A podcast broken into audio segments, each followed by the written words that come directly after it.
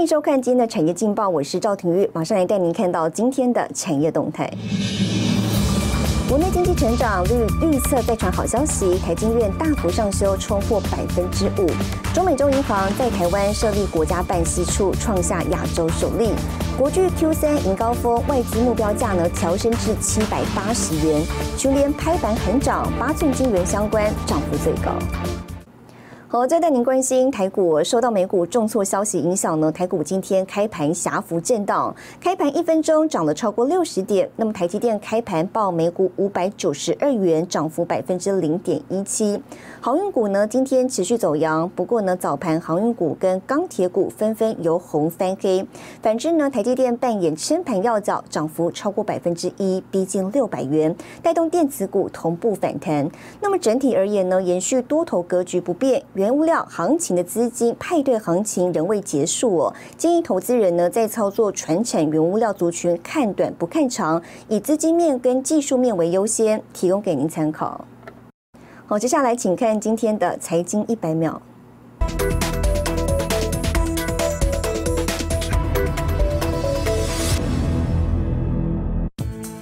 特尔二十二日美股盘后公布二零二一年第一季财报，资料中心晶片事业营收下滑，毛利率大降。英特尔股票在盘后交易中下跌百分之二。英特尔执行长基辛格认为，这一波晶片缺货期将长达两年，看法与晶圆代工龙头台积电相当。基辛格说，第二季 PC 将持续成长，资料中心尽管大幅下滑，但仍优于公司预期，商业政府需求将逐步复苏。他预估英特尔第二季库存将减少。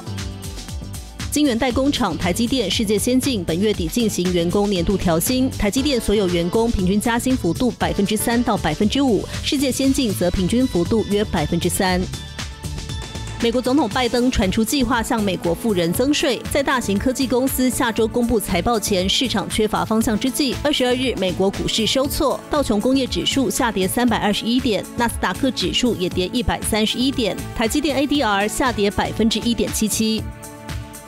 金融时报报道，随着中国当局加剧打压马云，蚂蚁集团旗下支付宝近日通知客户，将资金从余额宝转存其他公司。子公司天弘资产管理公司二十二日公布数据显示，今年第一季天弘余额宝基金规模缩减百分之十八，达九千七百二十亿人民币，创逾四年低点。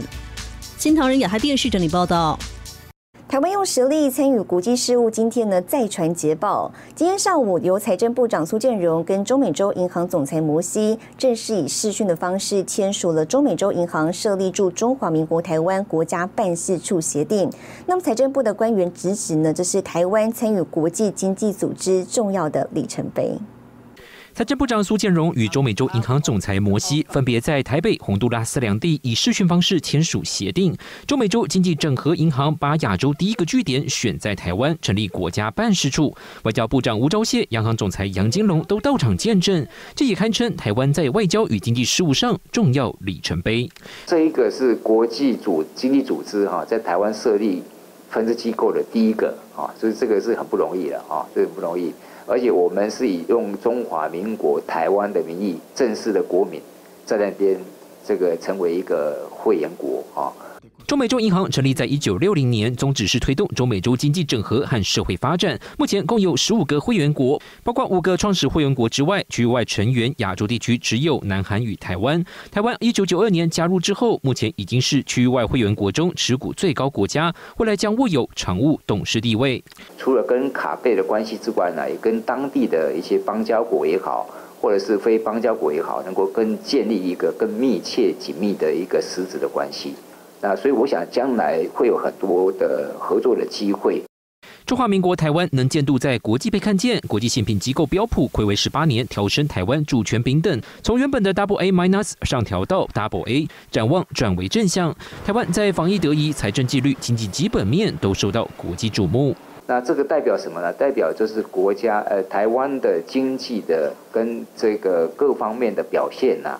那么受到国际高度的肯定。去年我们是正成长，那今年还可以在正成长百分之四以上，可以讲说这近几这个超过十几年来是可以讲说经济状况是最好的一个情况。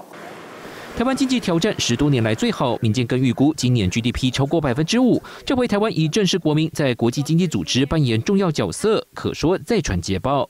新台记者胡宗汉、沈维彤，台湾台北报道。好，带您看到今天的国际重要财经报纸讯息。彭博社，美国上个礼拜初领失业金的人数呢续降至五十四万七千人，创下疫情爆发以来新低。金融时报，苹果开展广告业务可能将冲击 Facebook 广告营运。华尔街日报，英特尔执行长表示，晶片供货吃紧，短期内不会缓解。日本产经新闻，不敌疫情，日本二零二一东京车展将停办。台湾一年农业废弃物高达四百六十二万公吨，如果当垃圾丢弃呢，将对环境造成很大的负担。我们要带您看到一家在台湾四十多年的老字号酵素大厂，第二代接班人郑补元呢，把废弃物变黄金，将酵素渣循环再利用，不仅友善环境，种出来的茶也别具风味，并且呢，跟产官学员合作，打造台湾酵素产业生态链，还进一步推向国际市场。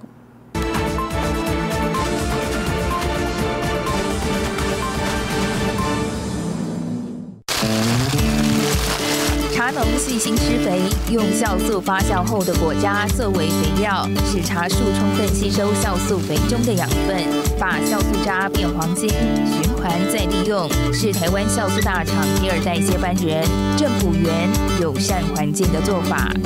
一吨的桶茶去做发酵，它基本上就至少会有一半左右的那个渣哈，所以我我们一年做下来几千桶下来，所以它基本上几千吨的那个渣就变成酵素肥料。那让它做进一步的利用，较高，啊，迄个叶绿素吼，较薄。台湾一年农业废弃物高达四百六十二万公吨，如果当垃圾丢弃，对环境负担极大。六十七年次的政补园，不仅把酵素应用延伸，更推行地方经营与国际学术交流，为四十多年老字号品牌注入多元的创新思维。嘉义大学这边有很长期的一个合作，那也从整个发酵过程当中去筛检到独特的菌种，海外去做发表。哦，那也确实得了一个得了一个奖项。郑补元也是第一个成功将酵素进军非洲国家的台湾人。我是认为是说，你有人就有市场，东南西北中非也是十多亿人啊。那为什么一定要在中国？哦，或者是说印度人口来讲，那也是十多亿人啊，不输给中国啊。那这些市场为什么不去尝试着做？对经营管理，政府员有自己一套独到观点。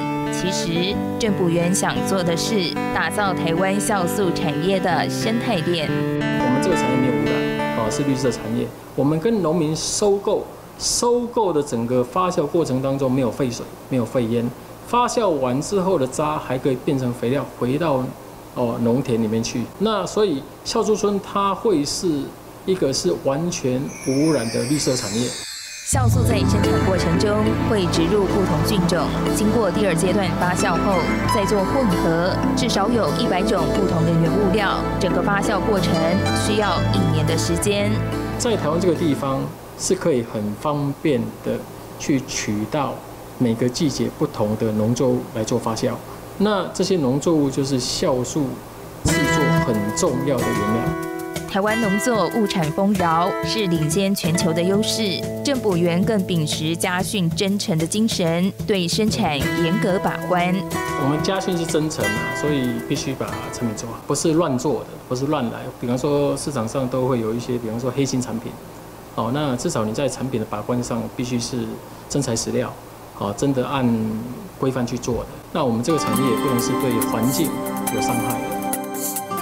四十年前，郑补元的父亲第一代创办人郑金正到日本学习酵素工艺后，在台湾延续扎根。四十年后，第二代接班人郑补元传承复兴酵素工艺，布局全球，拓展国际市场。好，带您看到下周有哪些重要的财经活动。四月二十七号，日本央行利率决议；四月二十八号，联发科联电法人说明会；四月二十八号，美联储公布利率决议；四月二十九号，美国苹果公司发布财报。谢谢您收看今天的产业劲报，我是赵廷玉，我们下周再见。